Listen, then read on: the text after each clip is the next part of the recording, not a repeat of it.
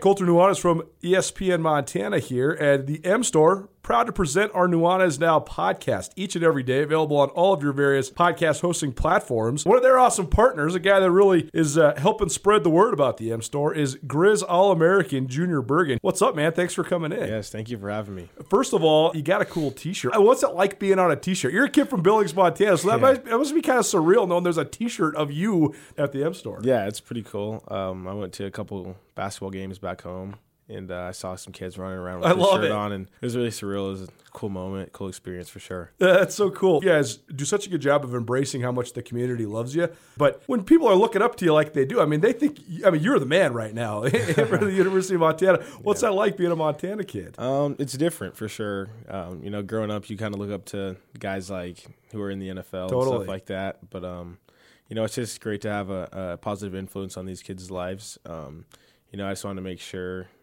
uh, I set the example and lead by example and give them someone to look up to. Go check out the M Store. They're located there at the corner of Higgins and Broadway here in the city of Missoula. And you can also visit anytime online, montanamstore.com. They have all the latest and greatest, a whole bunch of original Grizz gear. And of course, they have Junior Bergen t shirts. Junior Bergen, proud partner with the M Store, as well as us here at uh, ESPN Montana. Thanks for swinging by, man. Yes, sir. Thank you for having me. The M Store, where they're all Grizz all the time. It's Nuanez now on 102.9 ESPN Missoula. Watch the show statewide on SWX Montana Television. Well, it's now ESPN Radio. I did a little uh, straw poll uh, during the Super Bowl. So, what was the best Super Bowl halftime show? Just asking the people that we were hanging out with, and a lot of answers for Prince. I thought that was interesting. Not a lot of answers for Dr. Dre. I think that's about the demographic of who I was watching with, though. Hope you're having a great start to your week.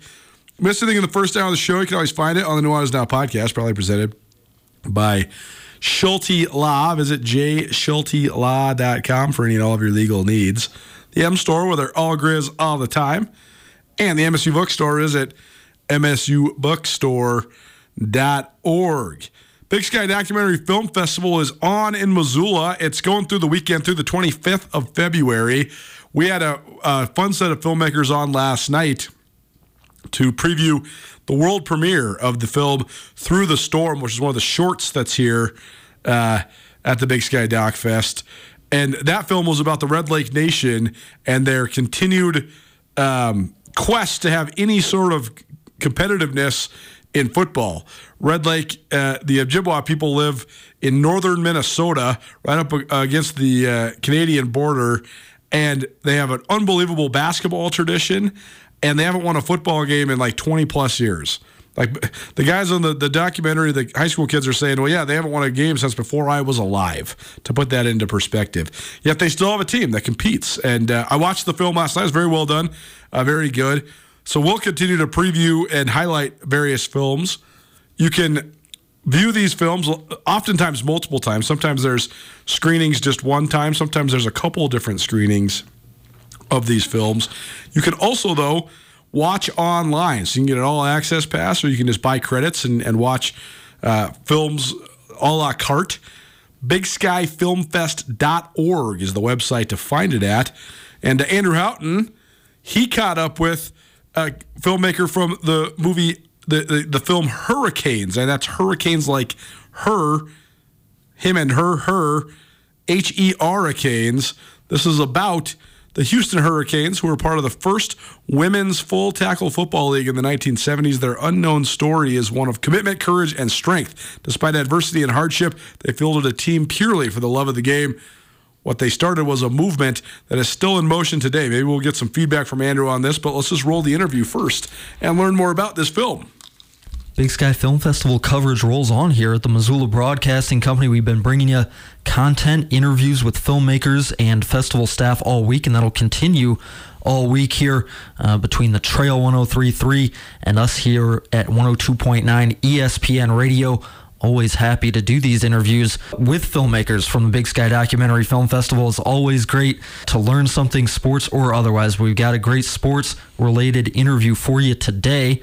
I'm Andrew Houghton. Joining me in studio, the filmmaker of a film that I had circled on my list for hopefully an interview as soon as I saw the program. Somebody who I ended up just meeting by accident. It's Olivia Kuan, the filmmaker of Herricanes, which I'll just give you the elevator pitch right now. It's about a women's football team in Houston back in the 1970s, and we're going to talk a lot more about it. It's a fascinating film. And Olivia Kuan in studio with us today to discuss it. Olivia, first off, thanks for being here. Thank you for having me. I'm very excited. I just want to start off, first of all, with how you personally came to this story because uh, it's it's a very interesting one, uh, but you have a personal connection. Yeah. So, uh, little known fact about me, not so much anymore, is that my mom played tackle football in the 1970s for a team called the Houston Herricanes. And uh, this is something that I've known about my entire life because she's always told us stories about it. But once I got older, I came to realize that Nobody else knew about it, and nobody fully believed me when I said that my mom played tackle football. So, uh, coming to uh, a later point in my life, I realized that um, somebody should make a movie about it, and it should probably be me. Did you ever follow in her footsteps? I mean, did you play sports yeah, I played uh, soccer when I was a kid, and um, me and my sister both uh, played, and it was a lot of fun. Uh, apparently, I had a tendency to turn soccer into full tackle soccer, so somewhere inside me is a, a football strain.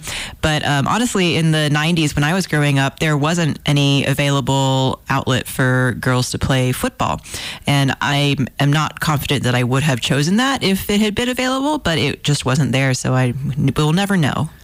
Your mother's such a huge part of this story and, and your entry point into the story. What was it like making a film with that personal connection? Yeah, so um, when it started, it was literally just me and my mom making this movie for the first six months or so. And um, that was really cool because uh, it was the first time we stepped out of the traditional parent child relationship and um, got to collaborate on a project together where we were both uh, bringing our um, professional influence into the situation. So that, that, definitely helped us grow as a um, in our relationship uh, moving forward. Um, but as far as including the personal story in the documentary, that was something that I was very resistant to for a very long time.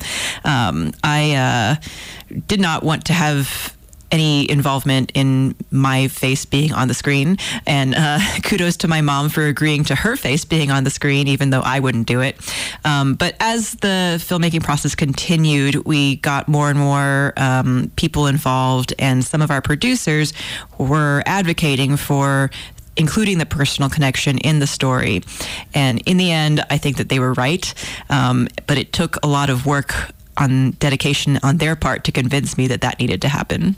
Yeah, it, it, opens up the film talking about your personal connection to it, and, and your mother is one of the first faces you see on the screen in this film, and I think that that really makes it strong. Uh, it's Olivia Kuan, the filmmaker of Herricanes, which is an, uh, an immensely inspiring, poignant at times documentary about a women's professional, or I guess not professional, but a women's football team in Houston in the 1970s. Tell everybody just a little bit more about this story, about these women, what what they would see in this documentary. Yeah. So the the league did call itself a professional league, and contractually, people were supposed to get paid, but they never really did. Um, and you know, it's I guess the technical definition of professional is you get paid, but in a way, it's also like the highest level that exists for that group of people at that time. But, uh, you know, within this film, we start with the Houston Herricanes and the NWFL, which was the National Women's Football League at the time, which was at its height 14 teams big in the 1970s. Um, and from there, we start to move into women's football today, which we have close to 100 teams in America, and uh, we have two leagues, the WFA and the WNFC, playing full tackle 11 on 11 football. And um, this was something that I didn't know about before I started this film. So discovering that um, was the first step in this becoming a bigger story about more than just the Herricanes. And from there, we also found out that there's women's football in Europe, and uh, the story just keeps keeps getting bigger and bigger. Um, we include the backstory of Title IX and the um, growth of that experience and how it has affected girls and women's sports today.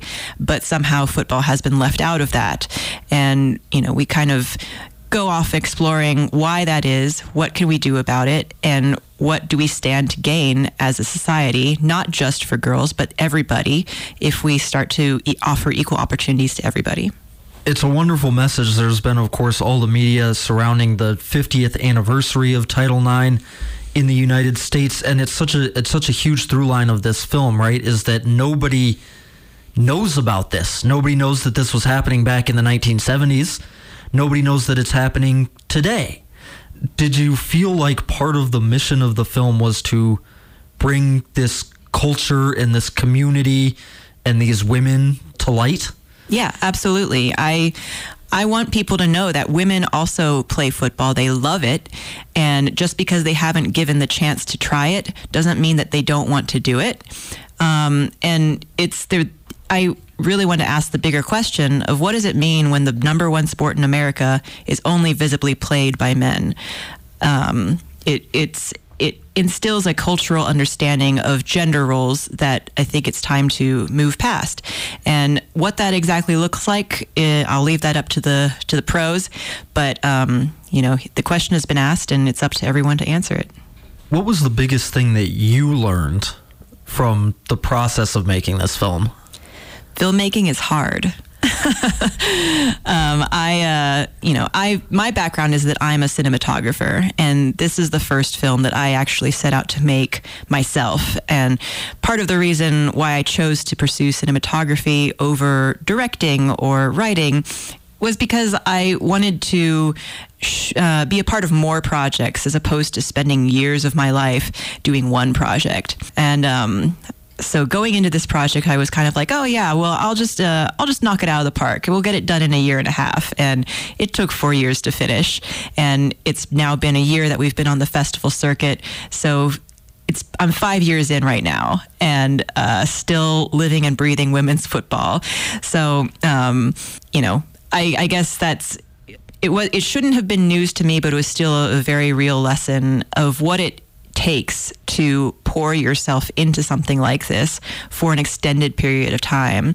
And I, as much as it is difficult, it is also very rewarding, um, not only in my professional experience, but also in my personal growth. It's Olivia Kuan who directed Herricanes, which showed at the Big Sky Documentary Film Festival last weekend. It's a wonderful film about women's tackle football, specifically centering around the Houston Herricanes, a, a women's tackle football team back in the late 70s in Houston. I want to ask you about the difficulties of making this film. There's a sequence right at the very beginning where you're trying to get in contact with all the members of this team and you're you're dialing wrong numbers and you're getting to the the wrong people. How long did it take for things to come together on this film for you to find so many of the, the, the wonderful characters in this film who played back in the 1970s? Yeah, so um, at the beginning, it was just me and my mom trying to find her players um, because to me, it wasn't worth talking to anyone in the film world until we were sure that we had the story. And so we didn't, we hadn't searched for people before. And so it took a while for us to figure out even what website to use. And um, eventually we figured it out. But you know, it's really hard to find someone whose name is Billy Cooper in Texas. There's thousands of them. so uh, we really tried to focus on people with unusual names. Um, and once we found somebody, we kind of kept following following the trail of breadcrumbs where it was like, oh, well, yeah, I think that this person, I think they're out in Whitney, Texas. Uh, and, you know, nothing, nothing solid, but then we would go and look for them in Whitney, Texas. And it took six months of like following this trail of breadcrumbs to find everyone who's actually in the film so it, it, took some time and it took some learning, but eventually we did it. And uh, I'm really grateful that all of the women who we found are now in touch with each other because they weren't in touch with each other either. And um, having them come together again after 40 years was just magical. That's wonderful. It really is. Uh, it's a fascinating group of women who you ended up finding, right? And that's one of the biggest things that stood out to me about this film. I mean, we always talk here at ESPN Radio about what sports can do, the sort of community that they can create, the different people that they can bring together. And that was really true for these women especially back in the 70s where they didn't have a ton of other opportunities in team sports to be able to find that community. But I'm talking about, you know, we see people from all different walks of life. We see people from all of the different neighborhoods of Houston who are able to to come together and create this community. Yeah, and one important note to remember is that in the 1970s, these women were in their 20s, which means that they were all born during segregation, and that was the backdrop of their of their childhood. So the fact that they were able to all come together for no other reason other than that they wanted to play this sport that they've always seen their brothers, their dads, or whoever play. Um, it it really is exceptional that they were able to do that um, in this world where they were literally not allowed to interact until a certain point in their lives. Yeah, I think that the community building of team sports is critical and shouldn't be available for everybody because that's something that you don't find everywhere else so much of this film is also at least to me, so much of it is also about Texas and Houston and that sort of culture. And as we know, there's a huge football culture down there, but so much of this film was also about place. What was it like being down there filming, finding these women who a lot of them still live in Texas or in Houston? What was it like sort of becoming a part of that culture, but sort of approaching it from a different way? Yeah, so I'm from Houston and I grew up there. Um, but the version of Houston that I saw in this film is different than the one that I saw as a child. Um, and of course, there's some overlap, but re- rediscovering my home city and what it was before I was born uh, was really interesting because I've always understood Houston to be very diverse um, and very open minded, but that's not the Houston that these women grew up in. So finding that backdrop and then trying to understand how Houston transformed from that version to the version it is now was maybe not in the film, but definitely a part of my behind the scenes thought process. And I uh, personally believe that the Houston Herricanes were uh, in part of a part of that development. The fact that Houston had a women's tackle football team in the 1970s may not have made a lot of money, it may not have made a lot of headlines, but it did make a splash in the mentality of the community. And that seed grows into something uh, and it can't be avoided. It's Olivia Kuan who directed the documentary film Herricanes about a women's tackle football team in Houston in the 1970s, joining us in studio. It already showed at the Big Sky Documentary Film Festival, uh, but possibly going to streaming later. Is that right? Yeah, we're seeking a distribution deal um, at the moment. Uh, we don't have anything solid yet, but keep an eye out for us. The easiest way to keep track of us is to follow us on Instagram at the Herricanes, spelled H E R follow along on social media. Stay tuned for updates. Olivia, just a, a, couple more for you. What was your favorite part of the film? Favorite scene or favorite interview that you did or favorite, you know, you had a ton of archival footage from, from even from some of these women's tackle football games. What was your favorite part of the film? Yeah, well, the archival footage, um, we really stretched it out because there wasn't a lot. Um, and not surprisingly, yeah, there were not a lot of uh, cameras going to these games. Um, but we managed to stretch what we had, and then we supplemented it with. Uh, dioramas and recreations. And the dioramas were my favorite part of the creative aspect of making this film, which are these um, miniature tabletop recreations of the games. And um, furthermore, the producers really pushed for reenactments because what's missing from the dioramas is the full contact aspect of full contact football. And um, the behind the scenes fact that I always smile about is that the Houston Energy, who are the current women's football team in Houston, are the performers playing the Houston Herricanes in the recreations. Yeah, if you if you watch it, you'll see what she's talking about. It it really works between these dioramas that really look like an old like electronic tabletop football game and also you have these recreate live recreations uh, with the current players that that gets across the physicality of it when did you decide that the current state of women's tackle football was also going to be. You're working on sort of two timelines here because we're learning about the Herricanes of the 1970s, and we're also seeing players and talking to players who play women's tackle football today. When did you decide that it was going to be sort of on those two timelines that you wanted both of those groups in there? I decided it pretty early on, but I didn't really know how it was going to work. Uh, I um, knew I knew about the Herricanes, and I was all ready to go and tackle that uh, storyline. But then, in the process of researching, I discovered that there there were women's football teams currently in Houston, and I didn't know how it was going to work. I didn't know how it was going to fit in, but I was just like, I got to go out and shoot this. And I think that actually ended up being the first thing I shot for the documentary was a uh, Houston Energy game in 2019, and um, ended up following them in over the course of the few years that it took for us to finish the film, and um, developed a relationship with their coach and some of their players, and um, it's. Uh, I, again, I still am not sure how we figured out how to make it all work because it's easy to be on this side of it, looking back and being like, "Oh, I see, I see what we were trying to do." But the truth is, going into it, we were just kind of grabbing what we what we could and had to figure out how it was going to all weave together in the edit room. I think it certainly does work. The final product, the film Herricanes. Olivia Kuan joining us in studio here to talk a little bit about that film. We'll leave you on this. Just what do you want people to take away from watching this, from from experiencing it? As as I mentioned, a lot of emotions come with this film. I think it's it's really humorous in points. I think it's certainly heartwarming, inspiring at times, really kind of bittersweet as well. What do you want people to, to take away from it? A lot of people think that the message of this film is that girls should go out and play football. And that's not necessarily what I'm trying to say. I'm trying to say that all genders should have equal opportunity to all things.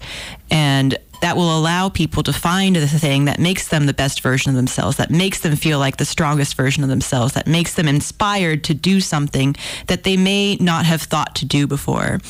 Um, when you cut people off from one resource, uh, cut a group off from one resource, it damages the integrity of what can be accomplished in our society as a whole. And, um, you know, if you want to play football, great if you, there's something else you want to do that you didn't think that you could do before, that's also great. As Colette V. Smith says in the film, just be inspired. It's really well said. It's a message that comes through in this film about a group of women who were chasing their passion back in the 1970s when that was something that was very difficult to do. As, as one of the women said, right? If you told a group of professional male football players that not only were they going to have to play at a public park to practice and bus everywhere. And not only were they not going to get paid, but they were going to have to pay their own way to play. There wouldn't be a professional football league. The NFL wouldn't exist, but these women's football leagues existed even as far back as the 1970s because of that passion for the game. It's Olivia Kuan of the film Herricanes joining us here to talk about that film. It's been really great having you in studio. Tell everybody one more time again, this film showed last Saturday at the Big Sky Documentary Film Festival, but tell people where they can follow along for updates on this and potentially where they can see it in the future. Yeah, so keep in touch with us via our Instagram, which is at the Herricanes, uh, T H E H E R R I C A N E S, and we'll post all the updates about when you can see it, where you can see it, and we hope that it's available for everyone soon. Awesome. Thanks again for coming in. Enjoy the rest of your time in Missoula. Thank you. Thank you so much. Thank you, Andrew. Good interview. BigSkyFilmFest.org if you want to find out more about that film and other films as well. And uh, we'll keep previewing and or recapping, talking about, sharing information about a variety of films, sports oriented and otherwise. I got a good one coming up tomorrow about uh, a unforgettable and very famous skate park in Dallas. So that's uh, that'll be a fun one uh, as well. We also have a fun ESPN roundtable tomorrow. Matt Brown, who's joined the show a couple times now, he's been, uh, I guess you could say, a friend of the show. Uh, he'll be our ESPN roundtable guest tomorrow. I want to talk about NIL, NIL collectives, as well as college realignment. His new uh, project, the Athletic Director Simulator, which is a hilarious and fun computer game. And he also uh, has some stuff on the NCAA football game. What does it mean for FCS programs? Matt's the, the curator and the founder of the Extra Points newsletter. He's doing great journalism about higher education and college athletics. And uh, it's fun. It's been fun to watch him. He came on the show for the first time when it was first uh, sort of exploding in popularity, and now he's he's just got it rolling along. So uh, he'll be uh, our ESPN Roundtable guest uh, tomorrow.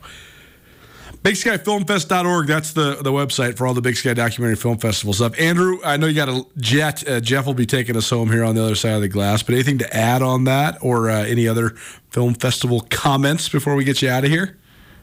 No, I mean just check the schedule, go to film, see them. Uh, that interview that I just did, I was lucky enough to to see a copy of Herricanes, although it already played at the festival.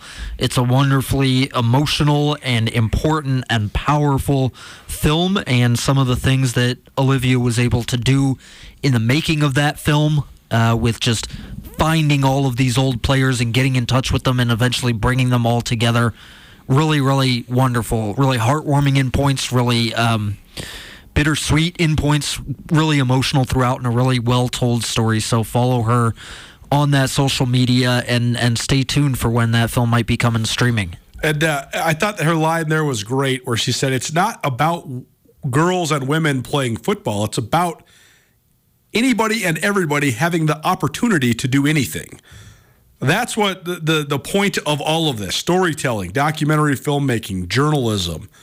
It's about not not necessarily just equality. It's about understanding each other and understanding that we really aren't that much different. No matter who you are, where you're from, what your background is, we really aren't that much different. And that's the point of uh, this whole week and the Big Sky Doc Fest uh, each and every week, or each and every uh, year here uh, in the Garden City.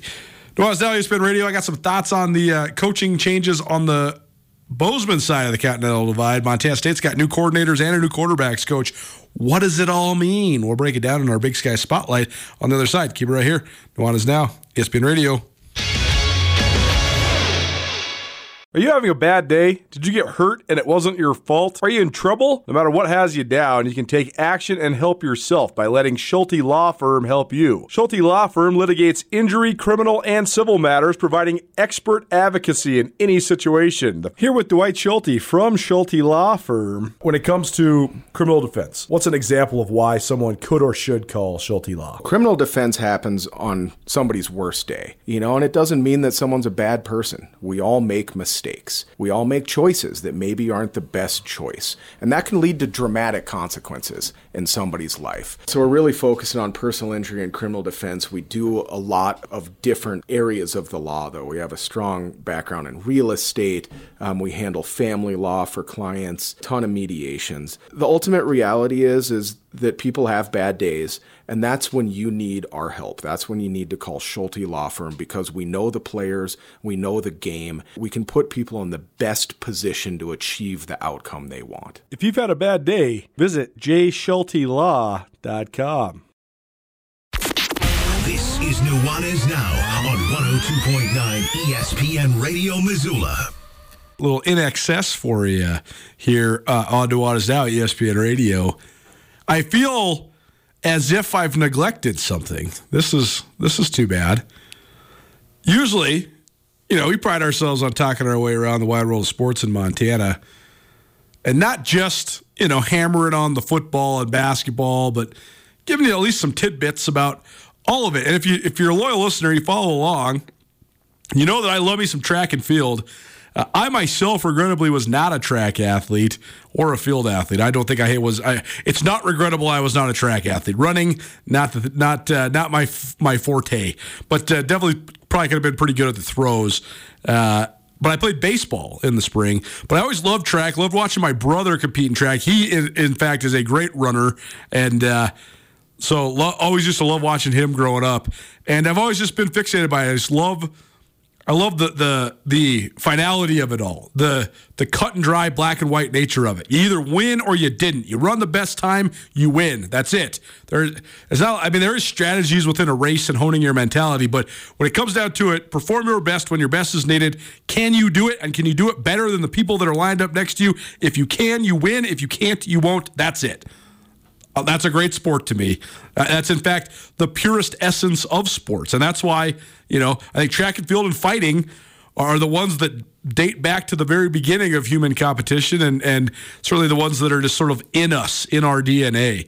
That's all to say. The Big Sky Indoor Track and Field Championships are this weekend, and I did not know that until I was just reading the weekly release about the athletes of the week. So we'll scramble around. We'll get some. Uh, at least some some athletes to watch. I guess it's probably easier in terms of the interviews. Track and field's tough. Like, hey, how do you want to do at this meet? Well, we want to do well. We want to go win all our races that we can win.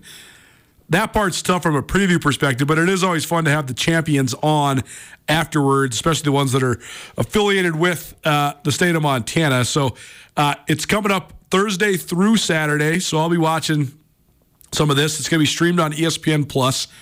It's happening in Spokane, Washington, so that'll be fun. Uh, the uh, the reason I stumbled upon this news is that uh, a couple of Montana State athletes who are also Mon- also Montana natives were the Big Sky uh, athletes of the week this week. Maisie Brown, who's a senior pole vaulter, and Grace Gilbreth, who's a junior distance runner, each at Montana State. They were Big Sky track and field athletes of the week this week. Brown, who's from Billings she broke her own personal record in the pole vault three times on Friday at the Big Sky Tuner. She cleared 13 feet, nine and a quarter inches.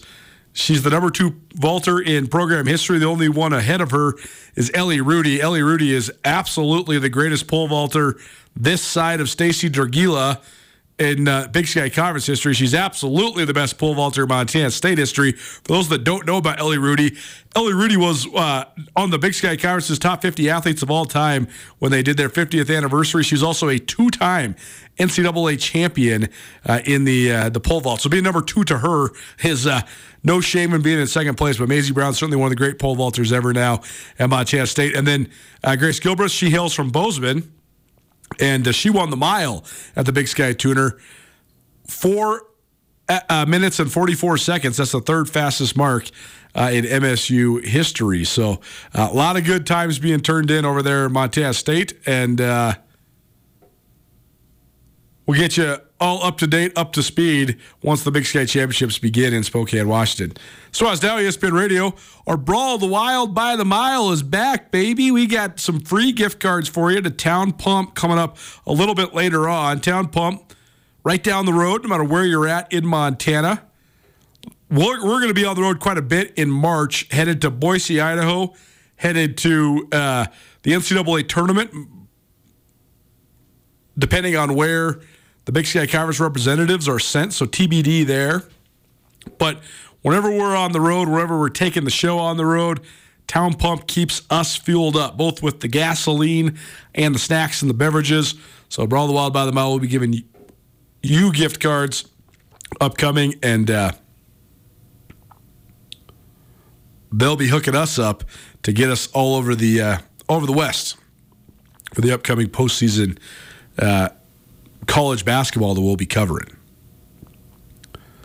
Uh, a little bit up against it. So here's what we're going to do. We're going to take a break and then we'll come back. I promise this is the last time we, uh, how do you say, kick the can down the road here when it comes to a little bit more analysis about uh, Montana State's coordinators, uh, new coordinators there for the Bobcats in, in football. So we'll uh, we'll give you some thoughts on that uh, to take you home here on this Tuesday. Before that, though, got to tell you about some guys that can make your life way easier you don't want to waste your time picking up dog poop, I promise you. Montana Pooper Scoopers can help free up your weekends, and it's way more affordable than you think. They're locally owned and operated. Montana Pooper Scoopers has been serving Missoula and the surrounding area since 2006. Visit montanapooperscoopers.com for more information on their weekly cleanups that free up your time and your yard. Montana Pooper Scoopers offers weekly dog waste removal services for businesses, families, homes at a price anyone can afford. MontanaPooperscoopers.com. Big Sky Football, Bobcat Football on the other side. Keep it right here. Nuanez Now, ESPN Radio. At Jewelry Design Center, they can make anything you desire. We have branded jewelry that you'll see across the world and the country. And you have full access to our full manufacturing shop. You can look in the case. You don't have to start out designing something. You can see anything that we have in the case that customize it for your personal experience. Jewelry Design Center now open in Missoula at 2501 Brook Street across from the Montana Club. Jewelry Design Center, your jeweler for life. One, two, three. One is now on ESPN Radio.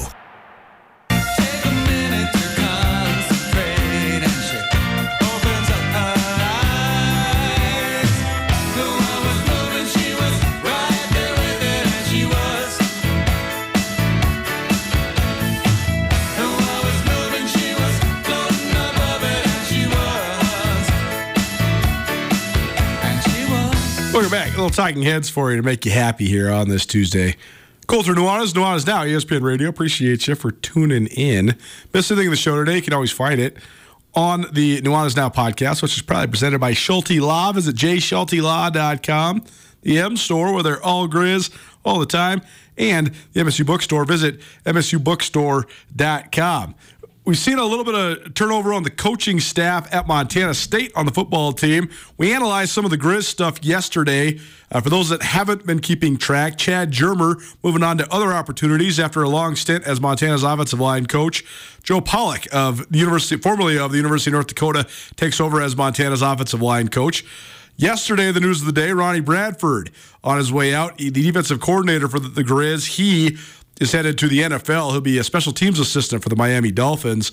The Bobcats have changes in multiple different spots. In December, we reported at Skyline Sports that Bobby Daly would be taking over as the defensive coordinator. Willie Mack Garza, the former DC, did not have his contract renewed. I think part of that was performance based. Part of that was the controversy stemming from uh, the DUI that he was charged with uh, following the uh, Cackers football game in Bozeman two years ago. Uh, I believe that case is still pending. Have not checked the courts in the last couple weeks, but uh, as of uh, the last time I did check, it was still pending. But either way, Willie Mack Garza out. Bobby Daly, former linebackers coach and former All American linebacker himself at Montana State, and as the defensive coordinator there uh, at Montana State. That happened in uh, December, about mid December. And then in January, early January, Taylor Housewright, the offensive coordinator for the Cats, he moved moved on to Akron, took a job there on uh, Joe Moorhead's staff, and then um, they decided to promote internally and swiftly. Tyler Walker, tight ends coach there at MSU, he takes over as the OC now. Unsure about Walker. I, he's been on this show before. He's an affable guy. Uh, he's got a bunch of one-liners. He's he's fun and funny. He's been coaching tight ends, and the tight ends of Montana State have been, I mean, as good as it gets. I think that Derryk Snell certainly and Trayton Pickering probably are NFL prospects. They're two seniors from uh, last year. Uh, those guys are definitely going to get shots. Like they'll be in, they'll be scouts in Bozeman to see those guys work out for sure. So if you judge Walker just on that, well, he done he's done a great job so far at MSU. His resume includes play calling on both offensive and defensive sides of the ball, but never in Division One. He's coached in Division Two and Division Three. Sometimes people misconstrue that though. They think, "Oh, this guy was a coordinator on the other side of the ball. I wonder if he's actually any good at it." I think coaching on the other side of the ball of what you ultimately choose to make your expertise actually gives you really good acumen. I mean, look at Kyle Shanahan, look at Sean McVay, look at uh, Bobby Slowik, the offensive coordinator for the Texans. A lot of those guys started out as defensive position coaches. Conversely, a lot of times, like Jeff Choate at Montana State, for example, he was the running backs coach at Boise State before he started coaching linebackers and special teams. And you know he's widely considered a defensive coach. He's a defensive coordinator, co-defensive coordinator, that is at Texas. Uh, before taking a head coaching job in Nevada, so uh, that's one thought uh, on the the coordinator change. I think defensively, Montana State's got a chance to be better with Bobby Daly at the helm for a couple reasons. Willie Mack Garza is a secondary guy.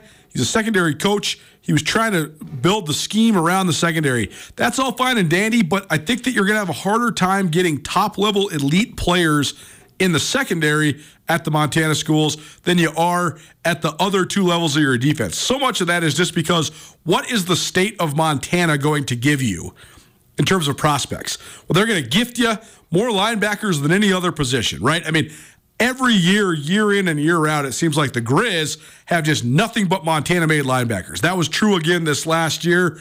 You know, with guys like Levi Janacaro and Tyler Flink and Braxton Hill, they're all Montana made guys that were standouts for the Grizz.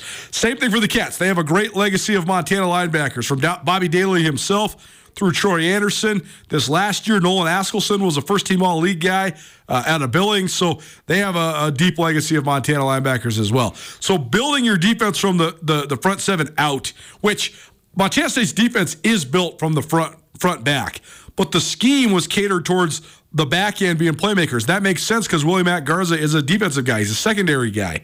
But I think having a linebacker that's a Montana State alum that knows what it's all about I think that's going to be a, a, world of difference. I also expect Bobby Daly to be a lot more aggressive in the blitz game because, again, Willie Mack Garza, he's the secondary coach. He's trying to protect the secondary sometimes with the way that he's thinking about the game and calling the game. Daly is an aggressive guy. He was a, a, converted edge rusher as a high school guy, and then when he first got to Montana State, into a linebacker, but he was a great blitzer himself. So I imagine that's going to be a, a an elevated addition. Also, co-defensive coordinator for Montana State now is Sean Howe, who's the was and still is the defensive line coach. So I think this would be a high priority on the front seven. You get what you emphasize. And I, I think that that's the best way to go about it if you're Montana State. On the offensive side of the ball, I'm not sure what Tyler Walker's quote unquote offensive identity or philosophies are, but I can absolutely tell you that they absolutely have to have a similar DNA than they have the last couple years. Because how can you not when you return Tommy Mellott for his senior year? I mean, the kid's get about to be a four-year starter. They have a wicked offensive line, and I know they lost guys with the portal, but they still have a bunch of guys waiting in the wings, including guys they're not just waiting in the wings; they're just back from injury. I mean, JT Reed was a first-team All-League guy who then didn't really play last year. Omar Aigbedion and Rush Reimer rose to All American status as guards while Reed was coming back from the injury. Well, those guys both get in the portal. Reimer's at Cal, Aigbedion's at Baylor. And JT Reed's just waiting. I mean, he's a preseason All League guy last year. He just didn't play because he got hurt. So uh, that certainly uh, fortifies your offensive line. I just think that given the talent the Cats have on offense, you just got to build it around Tommy Mellott. So why would you change much within the offense? You could change intricacies and and nuances and stuff, but I, I think it would be foolish to try, try, to do any sort of wholesale or even uh, noticeable changes. I'm thinking you're still running the spread option, RPO, get him out on the edge, let him run. The one thing I would probably put a priority on is taking as many hits off of Mellott as possible, especially during regular season games, especially especially during regular season games that you think you're probably going to win. You know, not running quarterback power out of the empty set, not running, uh, you know, maybe not as much, right? I mean, they were they were drawing up ten to fifteen plays where Mellott is the primary ball carrier, and then also he's going to run the ball ten to twelve times on his own just freelancing within the scope of the offense because he's a running quarterback. When a play breaks down, he's going to take off.